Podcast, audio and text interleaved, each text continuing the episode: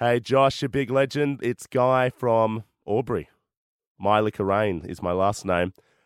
Punching sideways. Dot, uh, what is it on? What's the website? Dot com. Punchingsideways.com. What a great website. Go and check it out.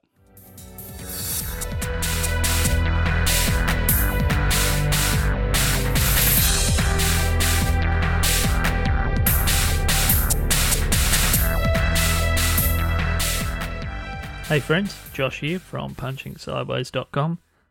Today is a slightly different episode. It's more just me checking in to say hello. There's some more interviews starting August 1st. I've got a lot of cool stuff coming up about Albury, Wagga, Wangaratta, cool people from that area. Today, I'm actually sharing a bunch of segments from another show that I do, a short form, rant and ravey kind of hopefully funny comedy show called Tips of the Slung at tipsoftheslung.com. So this is kind of the place that ideas that I come up with or weird stuff that I see that won't ever either come out in my music or my very, very nascent stand up career. Maybe they're not funny enough for the stage or they're too weird to write a song about, but I need a way to share my disappointment in these other human beings. So this is a bunch of those segments you can find Tips of the Slung in all the same places that you found Punching Sideways. So thanks for listening. And if you're just here for the interviews, they'll be starting again August 1st, 2019. Okay, enjoy. To get links to Tips of the Slung and everything else, as well as find out who's coming up on Punching Sideways in the future, go to punchingsideways.com. Righto, enjoy the next 10 minutes of my weird brain. Unsafe pep levels. Okay, this is my favourite segment and slightly happier than everything else I've talked about today. So, to begin with, Grace, could you have said pep levels with any less pep? I mean, I know I don't have pep. I am a pepless person. I'm pep free. There's zero pep here. You have pep. Just bring it to the audio next time, would you? Thanks. Okay, so I'm at McDonald's. I don't go there very often. When I do, there's always a story and this is one of the better stories. This actually raised my natural hatred of being in public level to above the zero midpoint. I actually really enjoyed being in public for 30 to 40 seconds. A very bubbly and friendly young lady served me, and I thought, wow, take it down a bit, love. That was my first reaction. I'm like, jeez, it's 10 o'clock in the morning. No one needs that amount of friendliness before lunchtime. But once I composed myself, I thought, okay, this is pleasant. She isn't acting like some of the other people, like they've been chained to the register by their wrists, and every time they fuck up an order, it pulls them harder against the screen.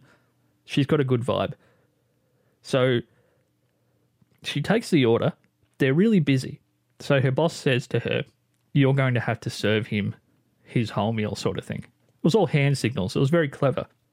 So she spun around like she was doing a pirouette she grew a couple of inches as though she was getting up onto her toes like a ballerina and sped her out. She then ran at the chip tray as though she had a pair of socks on. She slid from where the coffee machine was and the orange juice machine towards the chip counter and then slid sideways in the same motion to where the hash browns are at the other end of the counter. This was incredible. I couldn't believe it.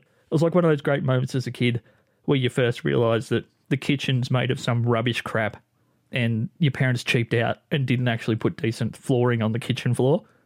But the saving grace, if you get enough speed and you've got enough attitude, you can slide the entire bullpen.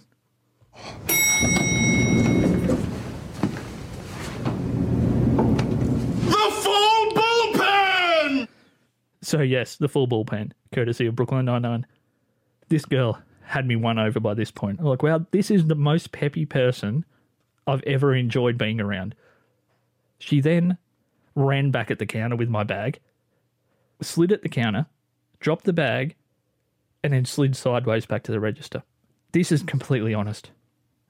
she could change direction like a figure skater. That is extreme pep levels. Unsafe pep levels. No, you're wrong. Sorry, Grace. That was safe pep levels. Doing Safeway, the safe way. Doing Safeway, the safe way. Take it down a bit, Graham. Jesus Christ. You sounded a bit serious, buddy. Considering we're talking about bananas and cans of Lynx Africa spray, it's just the supermarket. But, in Graham's defence, the supermarket does really give me the shits, and it's probably being a complete introvert, as I am, the only place where I have a lot of contact with other human beings on a weekly basis, besides my day job. So, this segment is essentially about how to be a better person when doing the activity where most human beings are in the Western world are involved, and that's shopping for groceries at the supermarket. So, a few things I've noticed recently. And if you can get rid of this one habit, you're going to be exponentially happier in life, and all of the people around you will be jumping for joy. So just picture yourself standing in the frozen food aisle. There's two big lines of fridges. At one end, there's an open fridge where the cheese and the margarine and the butter is, etc. If you're in that aisle and you're looking at the frozen fish, for example, if you're standing there with your trolley across the next two doors and you're standing in front of the third door, you're an arsehole. You've got to tuck that trolley in close. So people who are standing there and they're using it as some like they're rocking a baby and it's going backwards and forwards. One fridge, two fridges, basically blocking a destination for two other humans. And then, to make matters worse, when you finished rocking my baby, you then walk over to the other side of the aisle, leaving your trolley blocking two fridges. and I'm not the type of person, and most people aren't, where you're just going to walk up to someone's trolley you don't know and just slide it to the side. So just keep that in mind next time you want to take over the entire aisle, particularly frozen food because of the fridge factor. Like a normal aisle, it doesn't matter. You can reach around to get the rice. But when it's fridges, just get the fuck out of the way. Keep moving and get out of the way. As the great Merlin Mann would say, keep moving and get out of the way. Mother fracker of the week. Mother fracker of the week. Okay, so I'm driving back from a historic town called Beechworth, which is in my local area. And I basically drive like an old person. I got my license later in life compared to most people, compared to basically anybody. So I didn't have any young Yahoo phase where I became overly comfortable driving way above the speed limit. So to me, the speed limit feels appropriate. So I might be a loser, but that's where I'm coming from. The road is an okay road. There's a lot of traffic on the road, and there's a lot of people that aren't used to the way that roads work in the country. That they're windy, that they move from dual lane to single lane to half the roads missing. So you see the occasional person driving like they're on a speedway or an empty airport runway. So I'll give you an example of my mother frackers of the week. Actually, scratch that. This may be mother fracker of the month. Two guys on motorbikes fly past me. I'm doing close to 100 kilometers an hour. When they get about 200 meters in front of me, they both stand up on their bikes and start to do that thing that kids do on NBA Instagram videos, that dab thing. I'd never seen a dab in the wild until this point.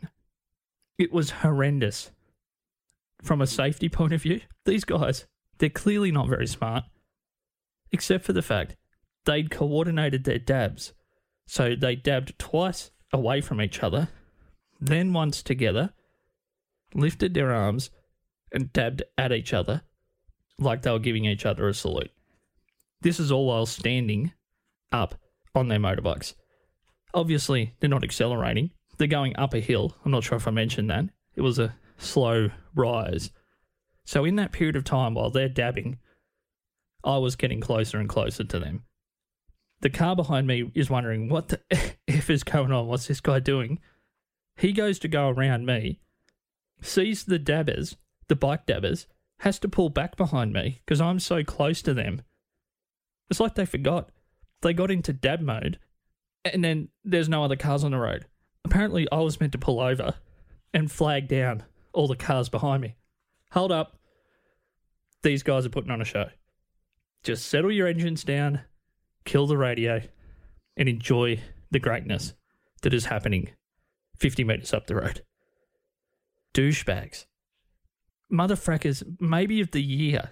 So, F you guys, next time, don't drive off at 300 kilometres an hour either when you realise that all the cars behind you are almost rear ending each other. That doesn't help anybody. It just makes you look like a bigger, well, Motherfracker of the week. exactly. So, yeah, I don't know what else to say about that one. Doing Safeway, the safe way. Doing Safeway, the safe way. So I'm at Safeway, and it was one of those times in life where a whole barrel load of perspective just crashes down on your face, just in that one moment. So I'd always wondered why comedians and joke writers and comedy shows, everything in the comedy world, made so much fun of people that wear toupees. Because I don't think until this moment that I'd ever actually seen one in its full glory. this really well dressed gentleman, great shoes, fancy pants and shirt, looked like one of those young, learning to be a doctor types that can't tell you anything. They draw blood and you end up spilling it out onto the floor of the surgery, but they're dressed really well. They're half trustable. They're halfway to being a doctor. He looked like one of those people. He even looked like maybe a supervisor of a half doctor. He was dressed that well. He comes towards me and and then I see this thing on his head that I swear was roadkill. I'm having trouble controlling the images making me want to laugh. It was so bad. It was like a dead fox was corkscrewed to his head and then spun sideways so the tail was hanging down the guy's face. And he had this massive bag that had to have been full of cat food and boot polish. The thing was that black. The, you could actually see skin on one side of his head where there was more obvious short hair. You couldn't see any scalp. He'd boot polished the side of his head to match the colour of the toupee. Bloody marvellous. it's great. I finally saw one and I got it. It's one of the best and worst things I've ever seen in public. Good stuff, bro. Now get back in there and learn to be a doctor. That'd be helpful. Unsafe pep levels. Unsafe pep levels. Rightio, so we're back to my favourite of all of the segments that we do here and the safe pep levels. So, for anyone outside of Australia that's listening, our fish and chip shops or milk bars have these long plastic flaps. They're like six or seven feet long that touch the ground and a couple of inches wide. And essentially, so people can move freely without opening a big door every time, but it kind of keeps the insects out and allows some of the heat from the cooker and the inside of the cafe to make its way outside. So I go to go through, and at the last minute, I see an elderly gentleman, and he kind of waves me off like I'm going through there, young fella. I'm already moving. Get out of the way, which I did. I didn't want to bash an old person out of the way just to get in and buy dim sim. So he goes before me, and he's wheeling a little mobility cart thing, like a stability cart with a little basket and the four wheels. And two of the flaps get stuck kind of on his basket. So as he's pushing his way into the cafe, they're going with him for a period of time and they're kind of hanging over his shoulder. So, right when they hit their maximum length, he flips them off his shoulder and they fly backwards. And I'm looking at them. I'm halfway through the door at this point. I'm like, okay, they're going to crash into me. But they're a couple of pieces of plastic. That's everything that's going through my head. Suddenly, they form together into one double thickness piece of plastic and they start to speed up.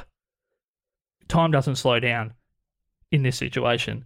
They start to speed up and smash me straight in the, the right nut. only had a pair of thin shorts and boxers on, and it was just enough impact to make me a little bit queasy in the stomach, and I kind of had to struggle a little bit to shake it off. So, not every guy out there listening now knows what the semi nut tap feels like. It's an impact of one, and it results in a 10 on the pain and queasy feeling scale. I'm friends with the people in the cafe, so I didn't want to put on a show like this old guy just flicked me in the nuts. They're talking to me. I'm trying to speak, trying to bury down the feeling of wanting to half puke from the ball tap. And all this is happening. And the old bloke turns to me, finally, because it took him a while to turn around. He knew what he'd done. And I might have let out a small yelp of some kind when it hit me in the balls. Turns around, looks at me. I'm expecting an apology. We eyeball each other, man to man, and he says, Gotcha. Doing Safeway, the safe way. Doing Safeway, the safe way. So answer me this. Why do parents think it's cool to put random items back on shelves in supermarkets wherever they want? Like what what's the deal with that? I don't just go sticking random crap like dairy frozen goods in the middle of the cereal aisle. That's just not how it works. I've started watching this behavior more and my first reaction is to try and give the parents, particularly if they have young, young kids, a massive benefit of the doubt. As a non parent, someone at the age where a lot of my family, like siblings, friends, etc., all do have young kids, I'm trying my best to be as understanding as I can be about this, what I think is despicable behavior.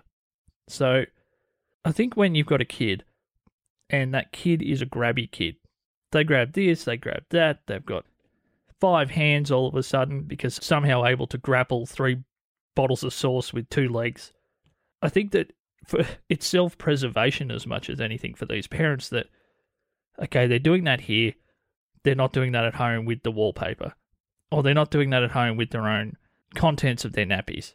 I don't mind if they're painting mayonnaise the whole way down the yogurt aisle. Who cares? It's not home. Someone will clean that up. I've almost had enough. Where did I get this child from? How did I end up in this position? So, as I said, despicable behaviour at the highest level, completely understandable at the ground level. One thing I wanted to bring up though this is my worry. If you're okay with teaching your children that shells don't matter, I think that that's a long term bad plan.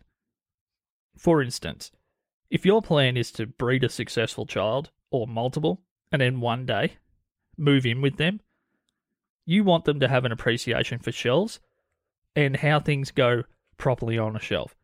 Because when you move in there, if they've got no shelf etiquette, you're screwed as an old person. You can't retrain them because they'll be well and truly into their own lives by that point. And I'll make a second point. This is a ground truth. No one wants, including you, if you reach in to the pasta aisle and all you want is a Continental Alfredo packet and you get a handful of two week old rotten avocado, you're going to lose your fucking mind. Rubbing it through your hair, rubbing it through your kids' hair. People don't know what's going on. They don't know you're having a breakdown and it's all avocado related. But that could have been your kid. The fact that it was the kid before your kid that screwed you on the Alfredo, that's not the point here. Just remember that that could quite easily have been a fruit relocation from your own child. Don't do it. Don't train them. Set them up for life by teaching them some shelf respect. Thank you. Mother fracker of the week. Seriously, where do these idiots keep coming from? I mean, honestly, there's no end to these people. So, picture this. I'm sitting at a communal table in a food court. But I'm sitting there and this couple sits down. And they're quite young. There's a guy who's pretty chatty and a very pretty blonde girl. They look like they work together. The reason I felt that way is because they were both wearing matching Kathmandu puffer jackets, hiking jackets. This is in the CBD of a city in a heated food court. And I thought, You have to work together if you do that. I found out that wasn't the case when they started sharing the same bowl of noodles. I couldn't believe my eyes that two people would go out in public together to get food together and wear two puffer jackets together. So here is my little piece of life advice for this episode. Couples who dress together should choke on a noodle together. This is Josh from tipsoftheslung.com. I'll talk to you soon. Bye bye. Warning Reading before bedtime may lead to myriad unfortunate life events, including the events described in this audio program. So imagine this you're tired, you're going to bed, and you're essentially going to read yourself to sleep with a Kindle. That's the situation I was facing the other night, and I didn't realize how tired I was, obviously, because I missed the second comma in the following sentence. And I'll read it like a quote. I'm totally grossed out by proctologists, comma. The way my father eats, comma. My grandmother's psoriasis, comma, etc. So just in case you're not catching on to what's going on here, I was so tired I read that sentence as follows. I'm totally grossed out by proctologists, the way my father eats my grandmother's psoriasis, etc. If you're reading a book and sentences like that start forming together and you're missing the punctuation, that's the scary moment. Like, hey, did you catch that one? You fucked up, buddy. Are you going to wake up again? Are you going to not be tired anymore? How about you wake up and read some more? Why don't you be fully awake and think about your whole day? That's the danger of reading before bed, is that something will happen and it will trigger a thought, and then you're awake again. So, for all those people that say read before bedtime, make sure at least that you're following the commas and you don't freak yourself out. Because these people don't tell you that. They don't warn you about the dangers of missing a comma and your brain just going crazy and you're waking yourself up thinking.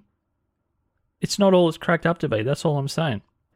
And you can tell them to email me, josh at tipsoftheslung.com, if they've got an issue with that. Okay, happy sleeping, everybody.